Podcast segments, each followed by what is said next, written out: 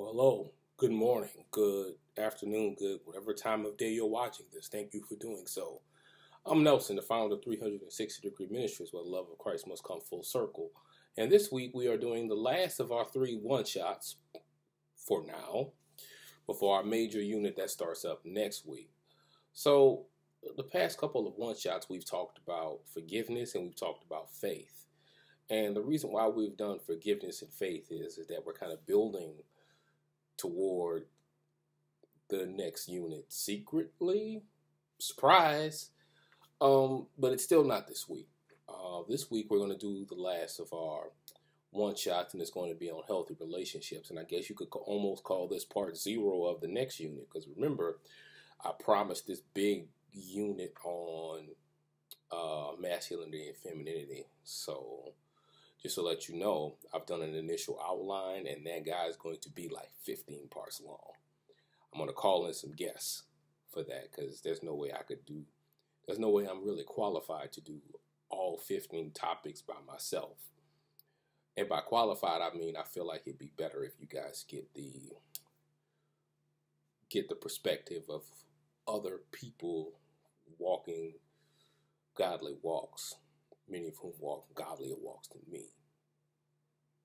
Sure, let's go with that. Um, so this we're going to talk about healthy relationships. So I'm kind of cheating on this one, kind of appropriating some material I've already learned. But um, if you go into the Bible and you think about it, God gets all of his stuff done in the context of healthy relationships. He gets all of his stuff done in the context of healthy relationships. What relationship comes first? Well, the one with him.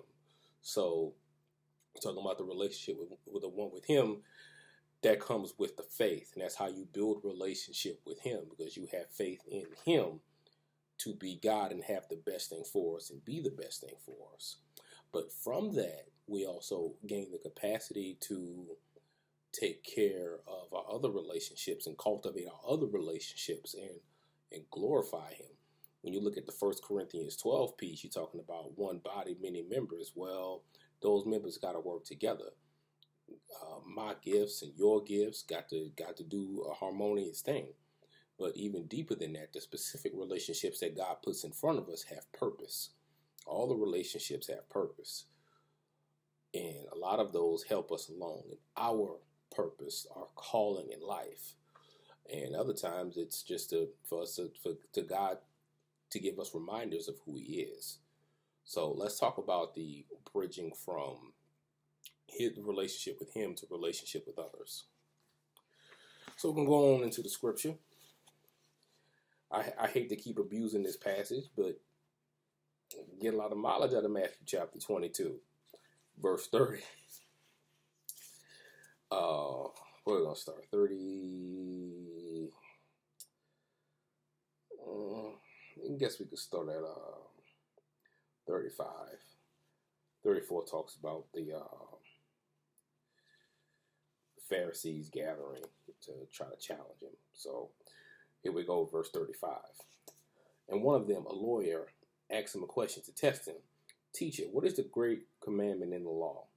And he said to him, You shall love the Lord your God with all your heart and all your soul and all your mind.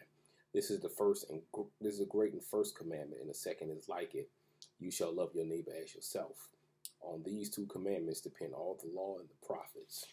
So we talk about this fundamental love here, this fundamental love for God, which gives us the capacity to fundamentally love others. Well, if you look at all the different fruit of the Spirit, love is always what's emphasized. God's love is always emphasized, and, and we have to learn God's love first by getting to know Him and His love just on a one on one piece. And then we are able to reflect his love in interacting with others. And thus, another one is like it because our relationships with others have to reflect our relationship with God. Matter of fact, it probably will, but we want it to be a function with all our heart, all our all, all our soul, all our mind. We have to be able to do that. That's the kind of context that we need for love. And if we don't have that context of love, then it's not the it's not the God kind of love. So that's the kind of piece that we have to do.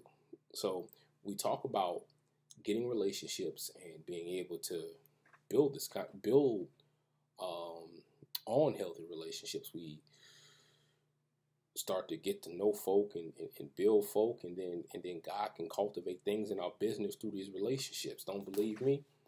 We're gonna zip back in Matthew just real real quick. I'm only gonna do one verse. It's gonna be verse 20.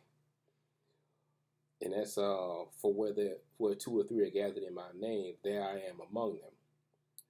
And you know the context behind that, we're not gonna go over it, but just um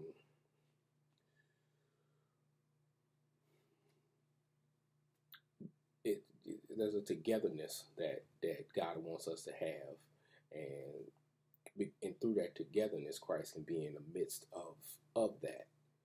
And the rest of that passage is just talking about making sure that we cultivate the relationships with the people we have. In fact, you can couple, you can couple that to the forgiveness piece.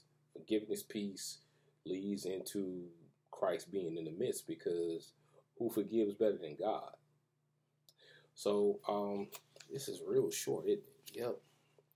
So we're gonna go into uh, Proverbs. We'll go all the way back to Proverbs. We're gonna read two Proverbs and then I'm gonna wrap it up because we we already done. Because there wasn't a lot for me to add to healthy relationships because if you pay attention to all my Friday features, they help build healthy relationships. Yeah, we'll go with that.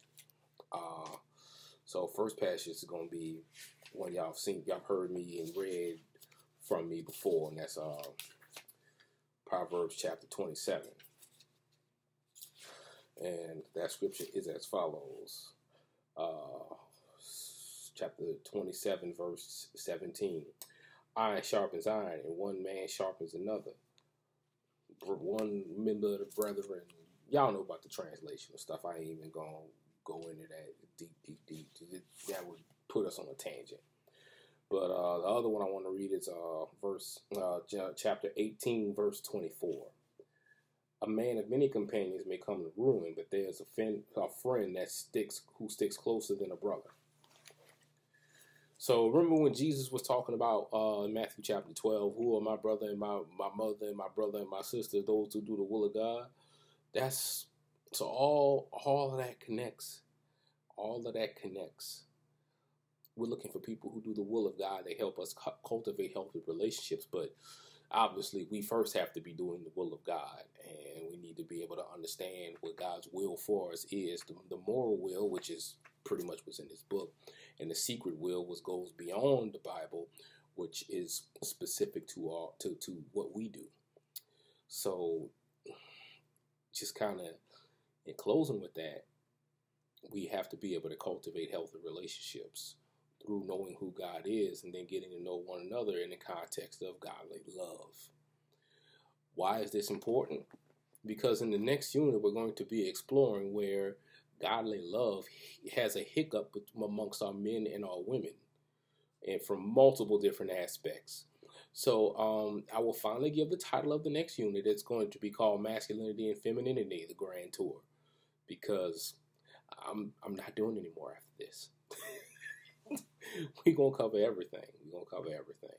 But that's next week and kind of wrapped up this week. Uh, but keep healthy relationships in mind, the context of healthy relationships and getting to know God and loving one another. Keep that in mind for next week. So I love each and every I you I, Bosh the landing again. I love each and every one of you, and there's nothing you can do about it. God bless you. Take care of yourselves. Take care of one another. And have a great weekend, folks.